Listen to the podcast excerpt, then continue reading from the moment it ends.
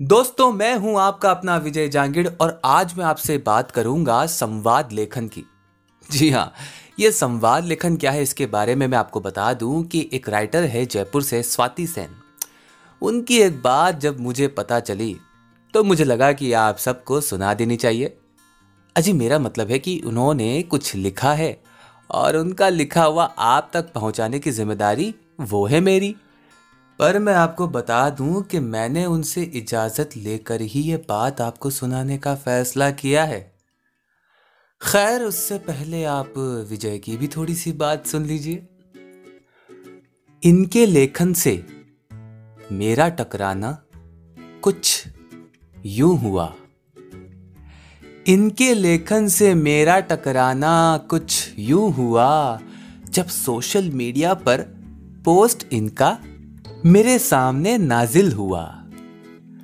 लेखन में जहनियत थी और बात पते की भी थी।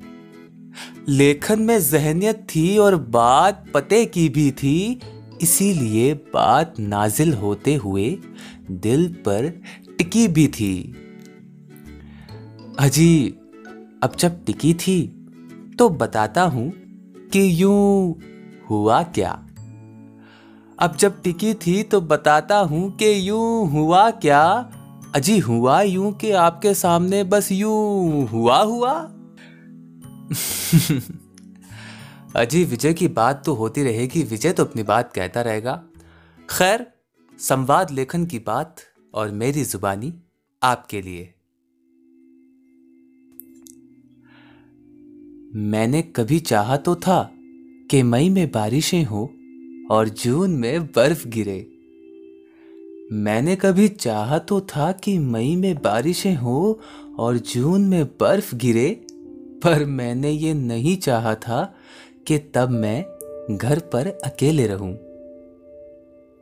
मुझे अकेला रहना पसंद है। मुझे अकेला रहना पसंद है, लेकिन खिड़की के पार तेज बारिश हो। मौसम ठंडा हो जाए, दिल में आग लगने लगे। बदन में हर हवा के झोंके के साथ सरसराहट हो तो दिमाग सुन होने लगता है। किसी भी काम में एकाग्रता नहीं होती। ये मन तुमसे संवाद करता है। चाहता है कि तुम्हारी छवि को कसकर आलिंगन कर लें। चाहता है कि तुम्हारी छवि को कसकर आलिंगन कर लें, पर हर बार ये शरीर बाउन सी बिस्तर पर जा गिरता है, वो भी अकेला। और अकेला होना अकेलेपन में बदल जाता है। ये इंसानी दिमाग कितना कुछ सोच सकता है। कितने ही आविष्कार कर डाले इसने। विश्वामित्र ने तपस्या करके कुछ पाया भी होगा, पर कहानी हमें तपस्या भंग होने वाली ही याद है।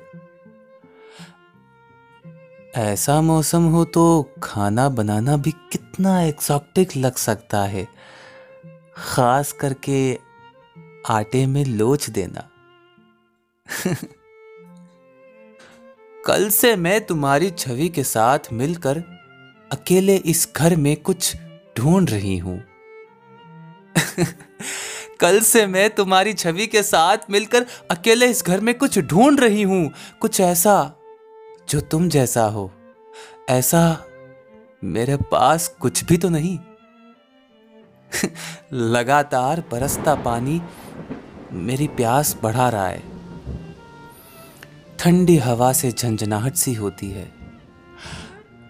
सत्ताईस की उम्र में सत्रह के ख्याल आ रहे हैं। आँख मूंद लू तो मेरी हथेली तुम्हारी हथेली में तब्दील हो जाती है। वो सारे निशान एक बार फिर उभर आते, जो मिले तुमसे दूसरी तीसरी मुलाकात के दौरान। वो सारे निशा एक बार फिर उभर आते, जो मिले तुमसे दूसरी तीसरी मुलाकात के दौरान। वो तुम्हारा स्पर्श, वो बहकती और महकती साँसें, तुम्हारे साथ बिताए पल लूप पर चलते हैं जहन में। बिन पिए नशा सा रहता है, नम होती मेरी छाती को, तुम्हारी हथेलियों की तपिश चाहिए। बिन पिए नशा सा रहता है, नम होती।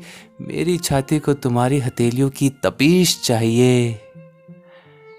ये बारिशें अगर अब और बरसी तो मेरे धीरे का बाँध टूट जाएगा। फिर आज रात किसी भी हालत में चाहिए होंगे मुझे तुम। फिर आज रात किसी भी हालत में चाहिए होंगे मुझे तुम, या वो चीज़ जो मैं कल से तुम्हारी छवि के साथ अकेले घर में ढूंढ रही हूँ, अकेले घर में ढूंढ रही हूँ, अकेले घर में ढूंढ रही हूँ।